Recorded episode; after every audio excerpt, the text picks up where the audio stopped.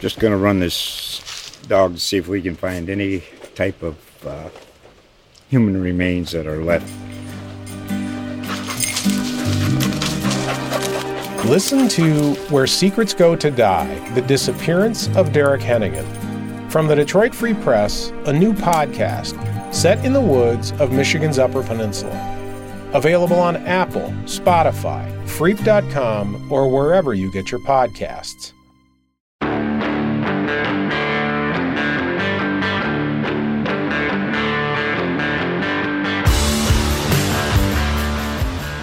Hello and welcome to the Colts Cover 2 podcast. I am Joel A. Erickson, joined by Nate Atkins. We are on I 65 heading north away from Nashville. Uh, waited waited until we got some food in us. Press box at Nissan Stadium is not great in the food department, so it's kind of starving. We got out of the game. Waited until we got some food in us. Popeyes Popeyes chicken sandwich. If Popeyes wants to uh, sponsor this and allow me to get free spicy chicken sandwiches, like they should do that. Um, I'd be game. We are in traffic on 65 right now. Uh, this is sort of a. This used to be a Jim and Joel special where one of us is driving, uh, where we do the first impressions podcast. So Nate, Nate gets to be in the middle of it. We did a little bit in Denver. Um, this one will probably be longer since we're just kind of stuck here. Uh, Colts ultimately lose today, 19 to 10, blow a chance to take the AFC South lead. They're now stuck behind the Titans. They've they've been in this position before. I mean, theoretically, uh, it's not that much ground to make up if the Titans go into a slump. But I think Colts fans are well aware uh, how hard that's been to it, to make up tho- that room in the past. Um, usually, when the Titans get a lead, they don't squander it. The, the weird thing with the Titans is, and this this is a weird way to start the podcast, but they, for years now, it just feels like they've they're a team that, uh, when you look at the the play-by-play stuff of their their run defense, their rankings, and everything like that, you go you go, how is this team winning? But it's just because they they always end up beating teams on the margins, and they they beat the Colts on the margins again today, um, by winning the turnover battle three to nothing. And uh, what I wrote today about was just Matt Ryan being unable to protect the football. It, it did not rear its ugly head against Jacksonville, and you felt like maybe the offense had found something in that department, or maybe Ryan was coming out of whatever funk he'd been in. And then just two backbreaking interceptions, um, both in terms of points, but also I think in terms of game flow. Uh, so it, if you want to look at it one way, it was a 10 point swing because the Colts were well within field goal range when he threw the, the pick six. Um, and if you just, you know, give the Colts three points there and take seven away from the Titans, then the Colts win the game 13 to 12. I mean, it's not sim- as simple as that, but you can do that. I think the other thing is just he threw a pick on that drive when he was in ta Titans territory. He threw a pick on the next drive in Titans territory. And it felt like a game that at the half should have been six to six, maybe maybe more than that if they could have finished one of the drives. And the interceptions just absolutely took it away from them. And we're just at a point, and I've kind of been here for a while now, where it just the totality of the turnovers with Ryan, it just kind of overshadows anything else that's happened. Like they, he's they, they do complete more passes. They're more able to rely on the passing game when the running game's not working well this season. I know they like his leadership, but the turnovers are just they're they're, they're overshadowing everything else because they're they're just absolutely crippling this team. And Ryan himself said that, you know, turnovers are their Achilles heel is the way he put it. And he's right. But the thing is, they've they've turned it over 14 times. 12 of them are on him, and like he just, I, I know they haven't given him the support he needs, but he just wasn't brought here to do this. No, not at all. And they're yeah, it's coming down to the fact that they, you know, they brought a 37-year-old quarterback here with the plan to develop a passing game over time, and you know, and, and build around Jonathan Taylor, and, and none of it's working because again, that quarterback behind this offensive line isn't working, and that was the combination that everyone thought would work is that you would have you know, a, a, really good offensive line to run block for Taylor and pass block for Ryan. And within him being protected, you would develop this and eventually bring out these tools and traits of the receivers around him. And what's happening is we're seeing some of those tools and traits, and it's never enough uh, because of that. You know, I think about, you know, I covered a, a quarterback who threw quite a few pick sixes in Matthew Stafford, but they would come, the Lions at the time would come back and win a lot of those games. And, and, the Rams last year with Stafford had three straight games with pick sixes, and they won the Super Bowl. It's like it's not necessarily it's both of these things at once. It's the fact that they're making the turnovers and they they cannot afford them. You know, it's hard to win games with turnovers anyway. But the thing I if you this game today came down to that pick six for me, that was a ten point swing, and um, you know maybe they end up winning thirteen to twelve or something like that because the Titans, you know, Titans had no offense at all, really, outside of Derrick Henry running when they were gassed at the end, and then they had a 27-yard pass play and a very egregious uh, missed holding. Outside of those sequences, they pretty much didn't do anything at all. But had they won this game 13 to 12, we wouldn't be coming out of it saying this team's ready con- to contend either, because they still don't generate enough. And it's because you know the story I ended up writing was you know, after talking to Michael Pittman Jr., where he he mostly is saying that he'd like them to put it on him and like throw more jump balls and try and create down the field is that the offense they're running right now is built to dink and dunk and dink and dunk and there's just not enough payoff to the type of chaos they're living in. So when they have these plays where you know, occasionally they get an open pocket, and occasionally Matt Ryan can move around and get away from pressure. The payoff is always like a seven yard throw. And when that's the world you live in, and you have to drive 15 plays at a time, like this offense is going to detonate. That's just where they are. You know, I talked to Parris Campbell afterward, and he said, you know, there's this is happening across the league where defenses are playing, you know, in a cover two shell. They're playing two high safeties. They're making you drive. He said, but if you would actually go 15 plays and score, you would wear that defense down and drive them crazy, and they would have no choice but to step up and cover it. But defenses right now know the Colts are going to turn it over because that's their track record. That's their identity. The only identity on this offense right now is sacks and turnovers, and that's a really dark place to be in. Yeah, I ultimately a lot of it just comes down to the protection issues because I, I feel like they went to this. I don't feel like I think I I think I could make a pretty educated guess that they went to this quick passing game based on history because they didn't feel like they could protect. The only other time they've done this is when they, or the beginning of the 2018 season when they were trying to find an offensive line coming off of a a 2017 season where they couldn't protect anybody at all. Um, and I, I, think that's why they're trying to throw short. It or why why they're trying to throw get the ball out of their hands quickly. It it was always a temporary fix, and we knew that. The coaches knew that. Marcus Brady and Frank Reich said that last week that they weren't going to be able to just ride that. They had to develop other stuff, and you you saw why almost immediately today uh, the first two passes went to Parris Campbell were complete, and he was hit immediately because Tennessee watched film and knew what the Colts were going to try to do, and so their their defensive backs were driving really hard on underneath routes, and so what you end up getting is what you end up getting what you end up getting is a, a game with 33 completions but barely any yards. Uh, and I think 5.5 or 5.3 or something like that yards per attempt, which is a, just a terrible number, especially in a game when you completed more than 75% of your passes. Um, and so uh, they like they're, they're they're running this scheme where they're, they're trying to throw quick, but I, I just don't think they feel like they can do much else uh, right now because they're just not getting protection. And Frank Reich said he, you know, I think he's trying to take some of the blame off of the offensive line. He, so he said that he felt like the protection was good today. It wasn't. There were three three sacks, uh, 10 quarterback hits. Anytime it's double digit 10 anytime it's double digit quarterback hits, it was a bad game protection wise. No doubt. And even, you know, run blocking, yeah, they they did get a little bit going with Jonathan Taylor. He had 10 carries for 58 yards. I thought that was Jonathan Taylor. He looked fresh again. He looked decisive and explosive. He made some cuts, and they had six carries for their other backs, Deon Jackson and Nyheim Hines, and they got five yards. And that's that just tracks with what they've been all season long. I know Deon Jackson had, you know, he had a few nice runs against the Broncos. They didn't try and run last week because they didn't. If they don't have Taylor, they feel like they have no run game. And I did the numbers just looking back on the season, and without Taylor, they're at 2.9 yards a carry on the season, which is just terrible.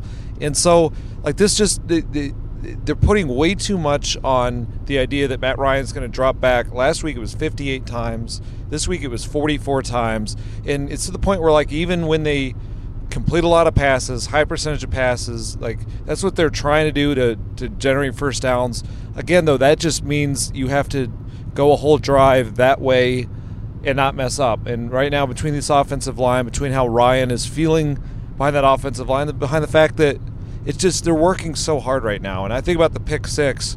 You know that happened when uh, when Nyheim Hines you know got pulled down by the face mask.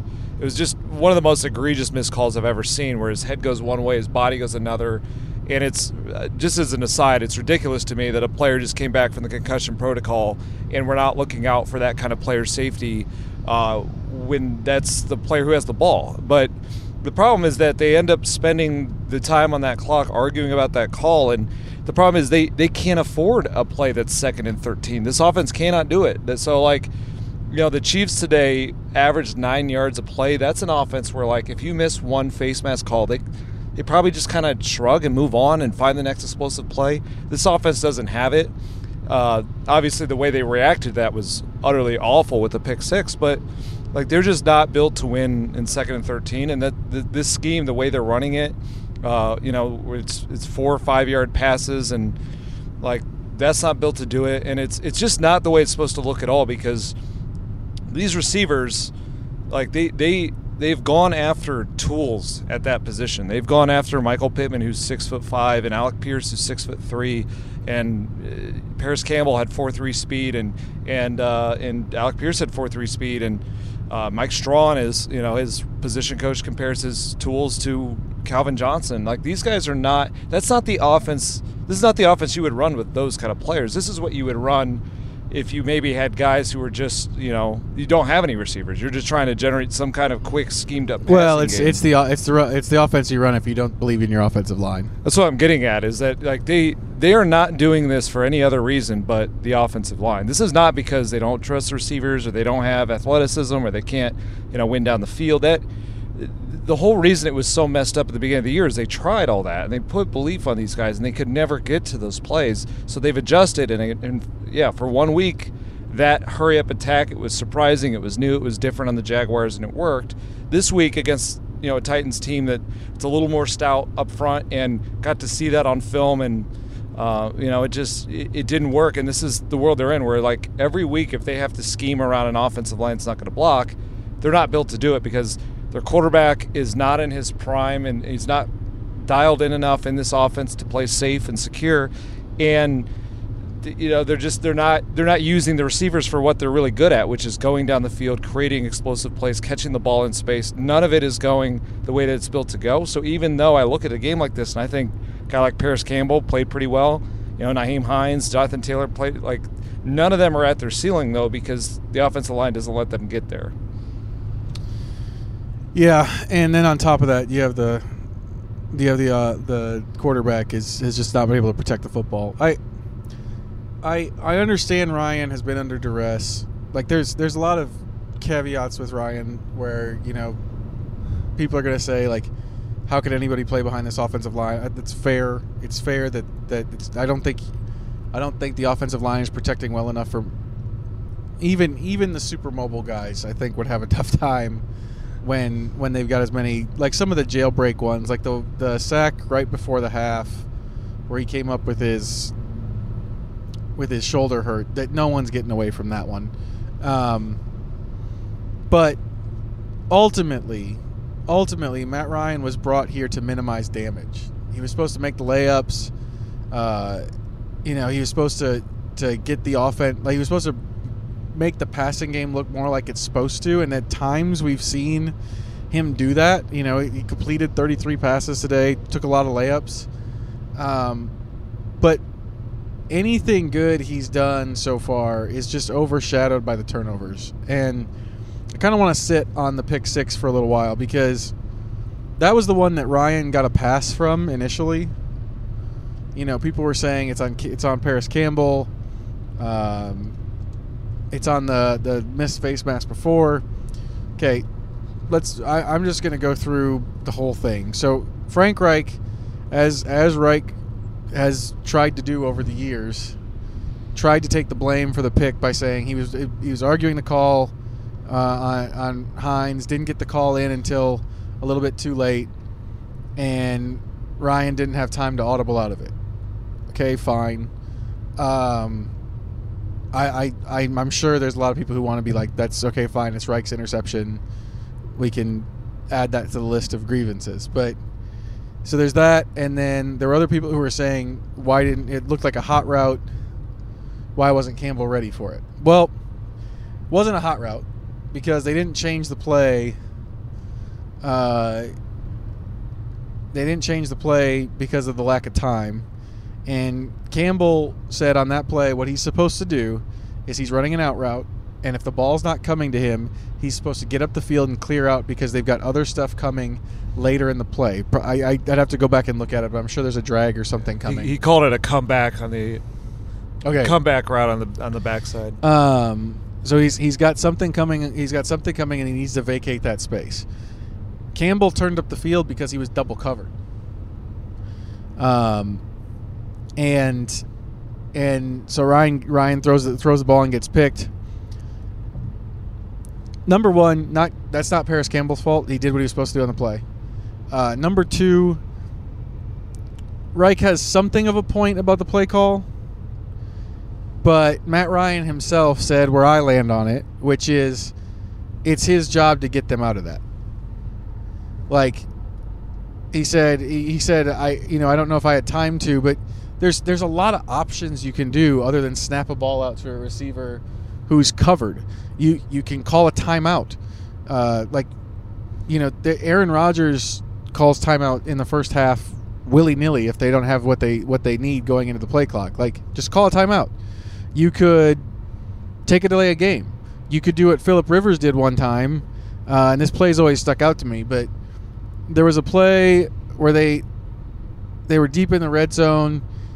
He could tell that they were coming off the edge and they didn't have it blocked. And it was too late in the play clock, and so Rivers just essentially sneaked it, despite the fact that Philip Rivers doesn't sneak, uh, because he knew the play was not going to go for anything, and he was like, "Well, I'm just going to get what I can and avoid disaster." You could do that. You could take the sack and then live to fight another day. It was second down. Maybe you were kind. You were already in McLaughlin's range. You just you know hit a five yard route. You know maybe you maybe you call something deeper. If it's not there, you hit a five yard route. You still have the field goal. You don't have a pick six.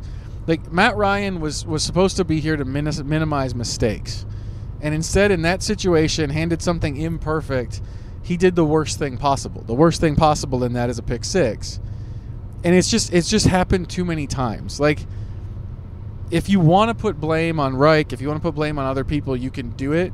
But ultimately, what Matt Ryan said is, and this is this is what I think is, he's got to come up with a better solution. Like he's a 37 year old quarterback who's supposed to know everything about the offense, and get them and, make some of the wrong plays right, and he hasn't done it. Not enough. And he, instead, what he's had is these back-breaking, crippling plays that have cost them so much this season, especially against the Titans. He's got they they've got uh, I think six turnovers against the Titans in two games, Sounds about right. They and four of today. them and four of them are on him.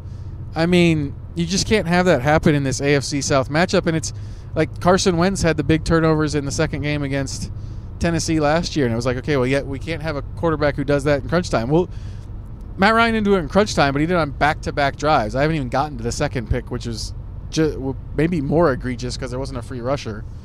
Uh, but just two back-to-back back-breaking picks. He's at 12 turnovers already. It's it's just inexcusable for him to play like that, and he he knows it. That's the thing is he's owned it. You got to give him credit for owning it. But at some point, it's not about owning it. At some point, it's about fixing it. And they, uh, regardless of what's going on around him, he's got to fix it. Absolutely. Coaches say to their players all the time, it's not about what happens, it's about what are you going to do about it. So, what happened was problematic on a lot of levels like that are before we get to what Ryan did is like you said there was a missed call and it was so egregious that they're looking around and it, it's a player safety issue. They're so baffled. They're positive that there will be a flag that comes out. It doesn't come out. I put in that that specific moment I put it on Ryan and Reich kind of evenly. Ryan has to either call a timeout, audible, find time, do whatever, or Reich, who's the one arguing it, should be aware of the play call, call a timeout. They didn't do it. Either way, though, if it, even if your coach doesn't call a timeout when he's supposed to call a timeout, it's still on the quarterback to not do that kind of play. And this is what I, I'm getting at about the risks he's taking are so low payoff anyway that even if that somehow had worked, even if Parris Campbell decided in his mind, you know, uh, I'm double covered, I shouldn't look back, but I will anyway, and caught it, what does that bring up? Third and 10? I mean, that's the payoff to you flirting with a potential pick six. And this is just the problem I'm having with Ryan in this offense right now is that there are no calculated risks. There are no good risks. There are only bad risks. And they, they are not the, the interceptions he's having, the fumbles he's having, they are it's not like it was it's it's because it was fourth down or it's the equivalent of a punt down the field where they do a jump ball and it happens to get picked. It's always the ones that just crush them and they're not good enough to, to make up for it. And that's where I come back with with Ryan is that he was never going to be a perfect quarterback here because he's 37. He's never been this all-world athlete. It's a new offense but he cannot afford to do plays like that because he's not good enough to make up for it. They're not good enough to make up for it, and that's ultimately where, where I land with it. And that's kind of what I wrote is that they they are not taking shots down the field. The shots they're taking are like to get a to get a three yard pass anyway. The, the few plays where he goes through all of his progressions, this is this leads us into the other pick, where he actually has time and goes through the progressions and comes back he should never have thrown in the middle of the field. Same thing he did against Denver, and it gets picked off. But say even if that had worked, the payoff is like a seven-yard completion. It's never high enough payoff. It's never like, well, you go down swinging, and that's what Matt Ryan used to do it better. He used to, when you would watch him have turnovers in Atlanta in his prime, they were more of the, you know, he goes down swinging, and sometimes you give a turnover, which is always the Matthew Stafford route. It, and I wonder if like he just doesn't to me, I wonder if he's trusting his arm strength enough anymore because he's not taking those calculated risks. That's not the way he's doing it, where he says, Well, I'm in a chaotic moment, I'm going to throw it up. It's always like for a three yard play, it's on the sideline, it's some short distance of a throw that opens the door for a pick six rather than maybe a 30 yard uh, arm punt down the field. And so this is never going to work if, like, you know, his, his response to disaster is I'm going to throw a route that, at the best, if a miracle happens and it somehow works, it's a three yard completion anyway. Because even if they had done that, this is where I'm at with this offense is like, even if that had somehow not been disaster, even if Parris had caught it, it's still like a, this whole thing is a ticking time bomb. We're just waiting. We watch these games and these long drives, waiting for them to make the mistake because they always make it. They can't get out of their way, and, until, and this is what Parris Campbell said: until they prove that they can do long drives without turning it over, why would any defense play them any differently? They they did take. That's the interesting thing too is that one of the one of the under duress answers against Jacksonville was to go one on one Alec Pierce. I, one of the other things I. I think when people hear there's no deep shots, they're immediate. They're like they're not pushing it down the field. They like think that Reich is calling only short passes. That, that's not what's going on like he said they had shot plays called. Um, they had people running deep routes. Tennessee. Ryan said that Tennessee self scouted. He thought they self scouted during the bye week, and they've they've given up a ton of big plays through the air, and that they they basically pushed everything back and put it in umbrella coverage, so that they would stop doing that. I I have no doubt that's true. I think that's probably going to show up when you see it on tape.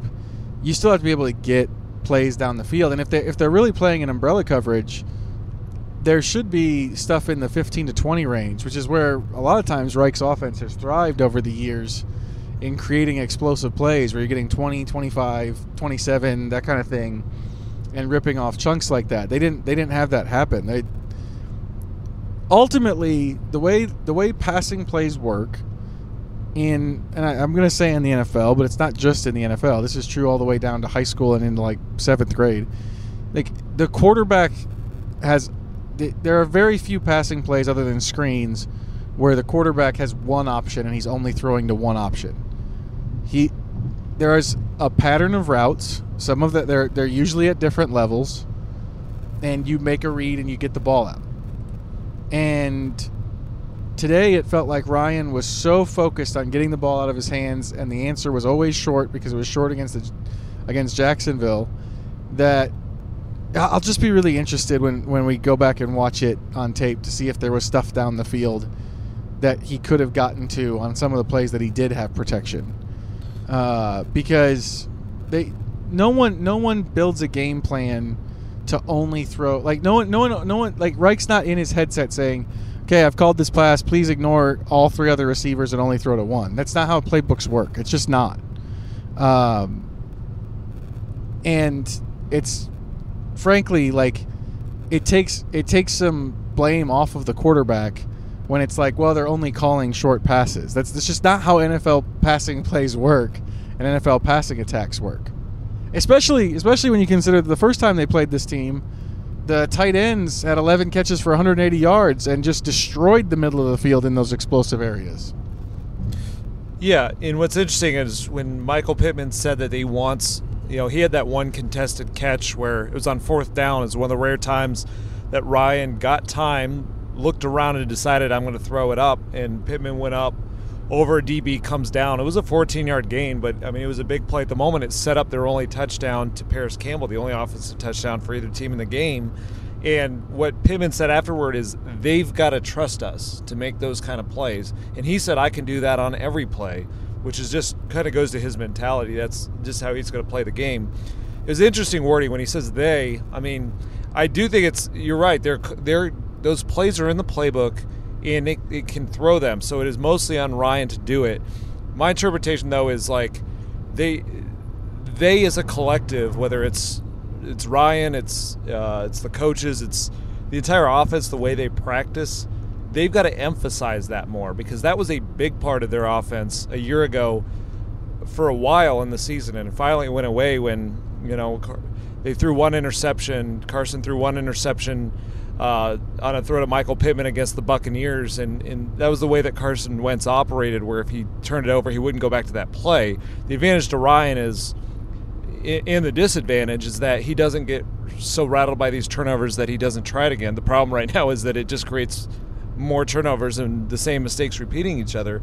But they need to emphasize some of that because that is always going to be who Michael Pittman is, and you know, there's times like against the Jaguars, he had 13 catches, which was an incredible game. They do force feed it, but when they force feed him, it's still always that short depth of range. It's like he, Stephon Gilmore said he's the only, he's the one guy you see out here in the field who's open when he's not open, which means if a DB is dra- draped on him, he's bigger than that guy. His catch radius is bigger. He boxes him out. He's got strong hands, goes up and can control his body and come down and get it, they've got to utilize that further down the field. To only utilize it in that crosser range isn't good enough. There's got to be moments, and some of this, obviously, there's there may be moments where they want to do it and the pass protection isn't there. But on the plays where it is there, you know, they, they've just they've got to try it. They've, they've got to go down the field to him more because what this offense just so badly needs is just a couple, maybe even one drive a game where they score a touchdown in like five plays or less because what it would do is it it just kind of creates life for this offense that doesn't have it. You know and it, it just takes the stress out off those play, all all of the players off of it. Like Pittman I've always thought Pittman and, and Jonathan Taylor at their best are sort of like they, they kind of like erase the stress of your offense is that Taylor if you block it up right, you give him a chance. He can turn a 20 yard blocked run into a 65 yard touchdown, and you don't have to figure out the rest of the drive. It's over, it's in the end zone. That's what I think Michael Pittman can do at times with, with these down the field throws. And so part of it, I think, is that Ryan, I don't think, is trusting his arm strength as much. Part of it is that if he and ever. he doesn't trust the pocket. Yeah, and he doesn't trust the pocket. And also, right now, like against the Jaguars, which was his best game last week, the throws that Ryan would miss are when he has to step back and throw over. He doesn't have that, you know, in his toolbox anymore. He's got to step into throws. So that goes back to the pocket is the ability to drive it down the field. But they have they have to find some way to obviously they have to fix the protection issues, which that's an ongoing thing, but the moments where they have a bit of a pocket, Ryan needs to approach it more like it's fourth and three, like he did that play, and just drive it and throw it up to Pittman sometimes. You got to treat him like he's open when he's not. This is the same thing that I keep correlating this team to the it feels so much like the 2017 Detroit Lions where they didn't have an offensive line and they're working through all of this and finally Stafford just said I'm throwing to Marvin Jones and if he's not open we're going to make him be open by our connection, our chemistry, and his ability to win one on one in contested catch situations. Marvin ended up having his best season. It turned that whole season around for that passing game. They got to start doing that with this offense because this plan right now, if we're going to march 12 plays down the field, it's just everybody's just waiting for the other shoe to drop of a turnover. And for as long as they keep delivering, teams are still going to play it this way where they're going to play too high shell. And it's like, like you said, it's like not everything is either dink and dunk or, you know, 50 yard bomb down the field. They've got to work on those even 20 to 25. Well, when they've been plays. successful, they didn't have them today, and it's going to drop their ranking. But I think, in terms of passing plays of over 20 yards, the Colts have been fairly high actually throughout the season. Um, they've had some of those types of plays. It didn't ha- again didn't happen today. I think the longest pass was 20 yards, but they have had those plays previously, um, and so it's it's been there in terms of getting some of those plays down the field. Now the problem is, the problem is if the sh- if going into an umbrella is going to take all of that away. I, I just felt like the Titans, I felt like the Titans' whole strategy today was just if we can make Matt Ryan hold the ball even a little bit longer than we than than he wants to, which is like get it out as soon as it touches his hands, we're gonna get home in the pass rush, and they were right for the most part. Uh, And and so in terms of what they can like in terms of getting that stuff down the field, I they've they've done it this season. I think they can get back to it, but it's concern. It's it's a big concern to me that, that a team that had been giving up pa- big pass plays left and right all season long suddenly took it away from you completely, uh, and and you know was able to was able to do that with with you know the way Pierce has been coming on, uh, the stuff Pittman's done, some of the stuff the tight ends have done. It, it's it's it's going to be. I'm going to ask Frank Reich about this. The, the yards per attempt have been dropping. It's it's all rea- like it's uh, everything that they've done the last two weeks is just a reaction to the protection, and th- this is we can move a little bit with this. Like, I don't know what their options are on the offensive line, short of your your solution of firing the offensive line coach. Um, I don't know what their options are because they personnel wise they've tried everything. They they're you're I mean, I guess you could try Wesley French, but I think we all know how that would go. So they Yeah. they don't they don't have any personnel moves left to make. I mean, you could put Will Fries in at right guard. You could, but is is that going to solidify everything?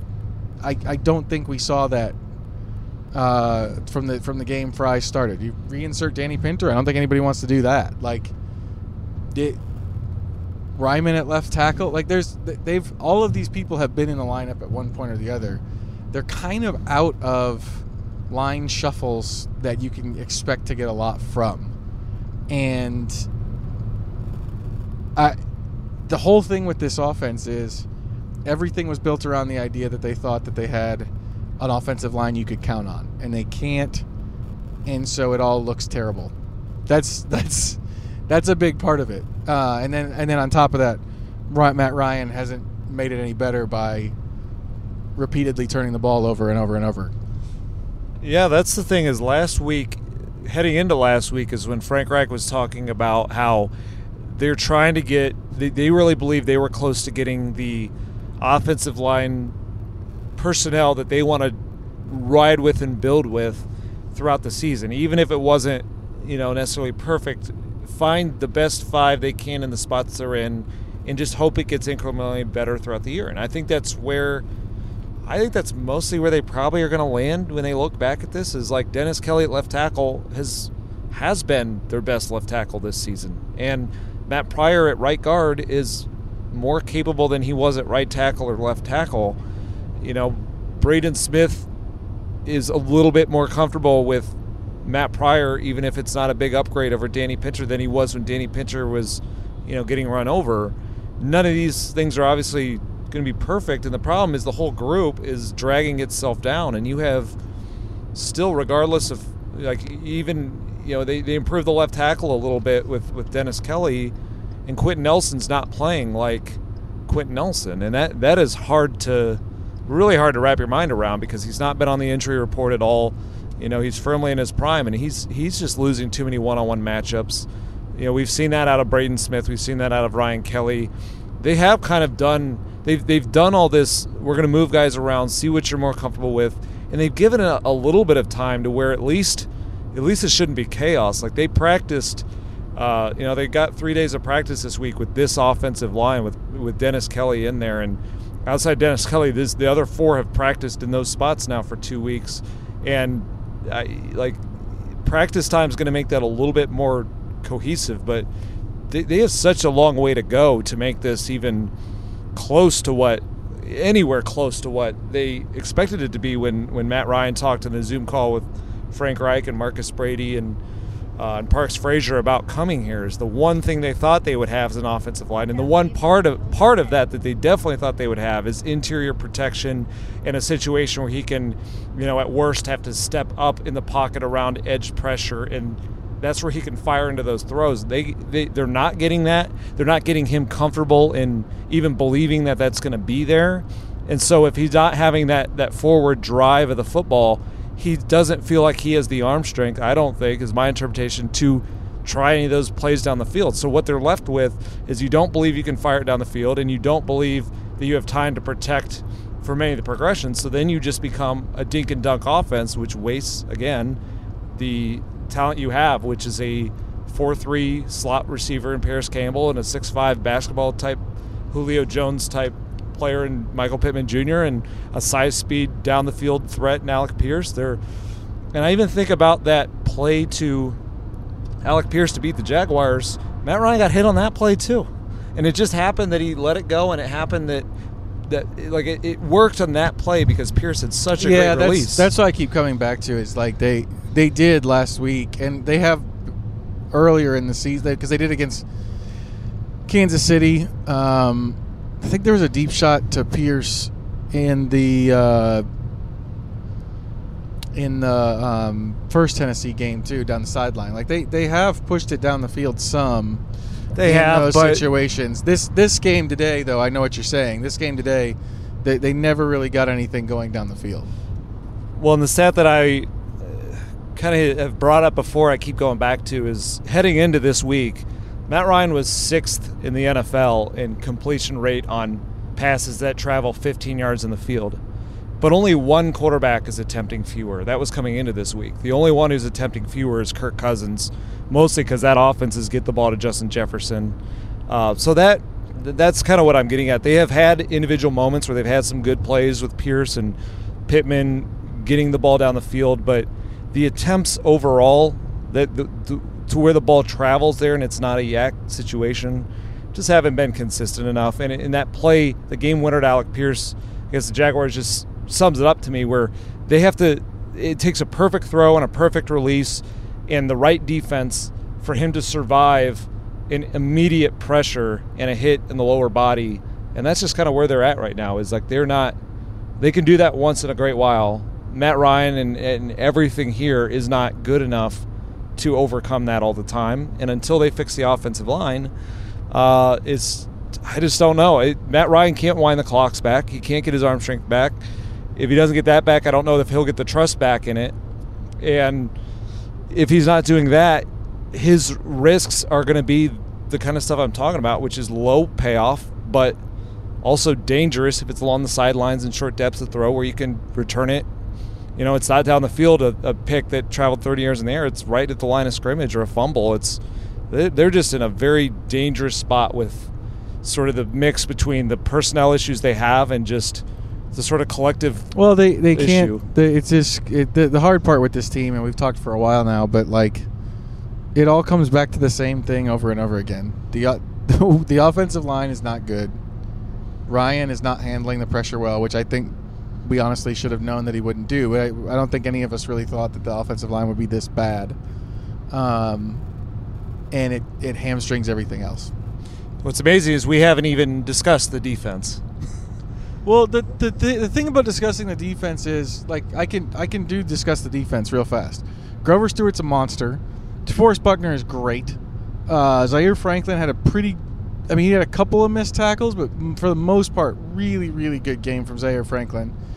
Uh, they the secondary was pretty good. I, they're Stephon still Gilmore's they're still, a great player. They're still rotating Facyson with Rodgers, which I don't understand, but they they're doing it.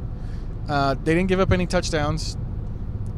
Like, the, it's just hard to discuss the defense after a game like that because I know that what listeners of this pod like listeners of this podcast are not they don't they don't honestly they don't care that the defense played well. they don't care that the defense played well because the team lost to the Titans. And so inevitably like this podcast has to be about the negatives and we can move away from the offense a little bit. Uh, because there, I think one of the other negatives that the podcast is a good place to discuss um, is the punter. Uh, punter had a real rough game. Matt Yeah. Haack had a real rough game. I I have said a couple times over the last couple weeks that I miss Rigoberto Sanchez. I think the Colts feel that acutely. I think that might be the worst punting game I've ever seen. It's the worst, probably the worst I've seen that wasn't impacted by weather. He had punts of he had punts he had three punts that didn't travel more than 30 yards. A fourth punt traveled 32 yards. He had one inexplicable 60-yard punt considering the way the rest of the game went. Uh, an inexplicable 60-yard punt that I ended up not feeling great about because I'm used to Rigoberto Sanchez not getting touchbacks and that play ended up being a touchback Mm-hmm. that's a problem field position wise. Like this this offense can't afford to be in bad field position. And when the punter is is I mean he averaged I think 36 yards per punt with the 60 yarder that was bad. Like that's just untenable. I, I wonder if we, we see punter tryouts this week because that that was just a really really bad game, and there have been some issues with him pre in prior weeks where he's, you know, he has trouble. He he really really has trouble trying to pin the ball inside the twenty, which is that's where Rigoberto Sanchez was as, at his most witchy. Was just never ever ever ever ever ever ever ever ending up with a touchback, and this this I, I wonder. I wonder if we're going to see punter tryouts. Yeah, it's this is where this stuff just compounds so much. Is that like, yeah, I didn't think we would come into this year and talk a lot about the punter, partly because, like you said, Sanchez is really good. But even even if you had told me that they would have an injury there, like the fact that this is so crushing says everything about the offense. And it's like you said, it's field position. It's the fact that like they're in this spot right now where if you look, there's some charts out there where like Frank Reich last year was, and probably tracks before that, it's one of the most aggressive in the NFL, maybe the most aggressive in the NFL of going for it, following the analytics that say, you know, a strong go or a, or a you know, a medium go based on percentages. And that has dropped off dramatically because he doesn't trust his offense and specifically doesn't trust his offensive line. So what that means is you're punting more.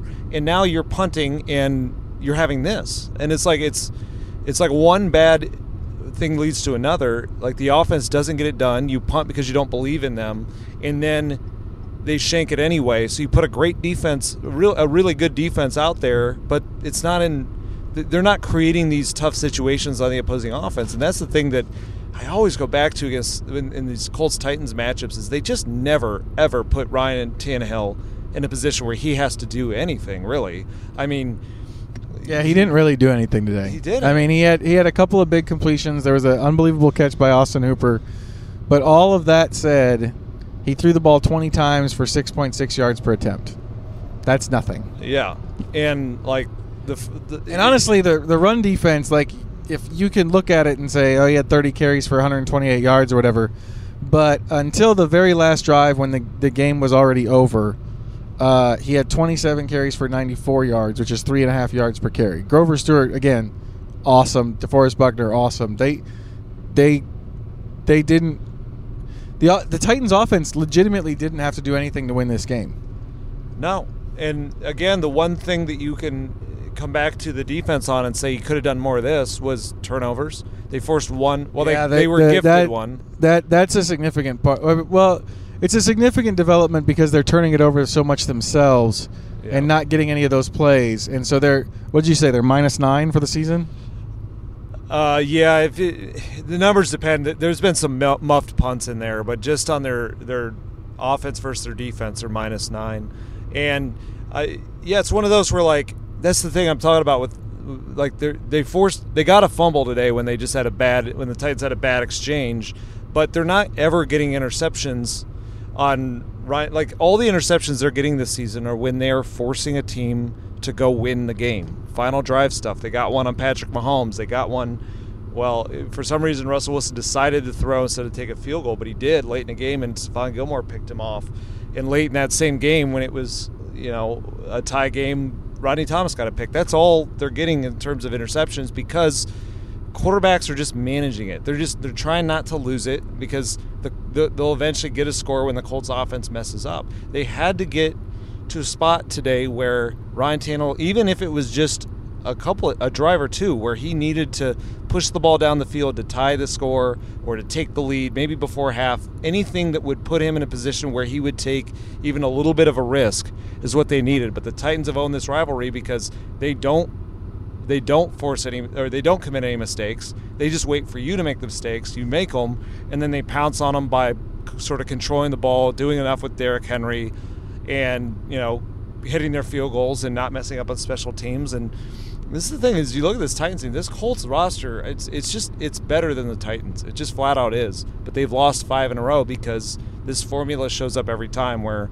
the Titans say we're gonna make you beat yourself, and the Colts say, all right, we'll beat ourselves. And until they can, like that's the only the only negative I have for the defense is still as much of a negative on the offense because they're just not putting this defense in a situation where they can pin their ears back, get after a quarterback, eyes on the quarterback on defense, and make the quarterback take a risky throw to a Stephon Gilmore or a Kenny Moore or Isaiah Rodgers if he's out on the field. These guys are great ball hawks, and they just never get the ball thrown their way in those like tight contested situations because why would you take that risk if you're an offense that has a lead and you know the Colts aren't going to come back? probably getting close to the point where we should wrap up. This is probably one of our longer first impressions. I told you it would be because we're on the road. Um, but ultimately, and this is where we've been all season and where we'll probably be for the rest of the season, it's just offensive line and quarterback, offensive line and quarterback, offensive line and quarterback. And a cameo from the punter. Yeah, and like that that feels like something you just need to address after the game or or bring it up, but offensive line and quarterback. Yeah. And yeah, that's that's that's where we are. I again, I I don't know what they can try short of like I said, Nate's Nate's answer of firing the offensive line coach is is sort of the last thing I think in terms of finding a fix. And that's bad. It's a bad spot to be in. The Colts Cover 2 podcast, I am Joel A. Erickson. This has been Nate Atkins. We will try to be safe on the road and get back to covering this team this week.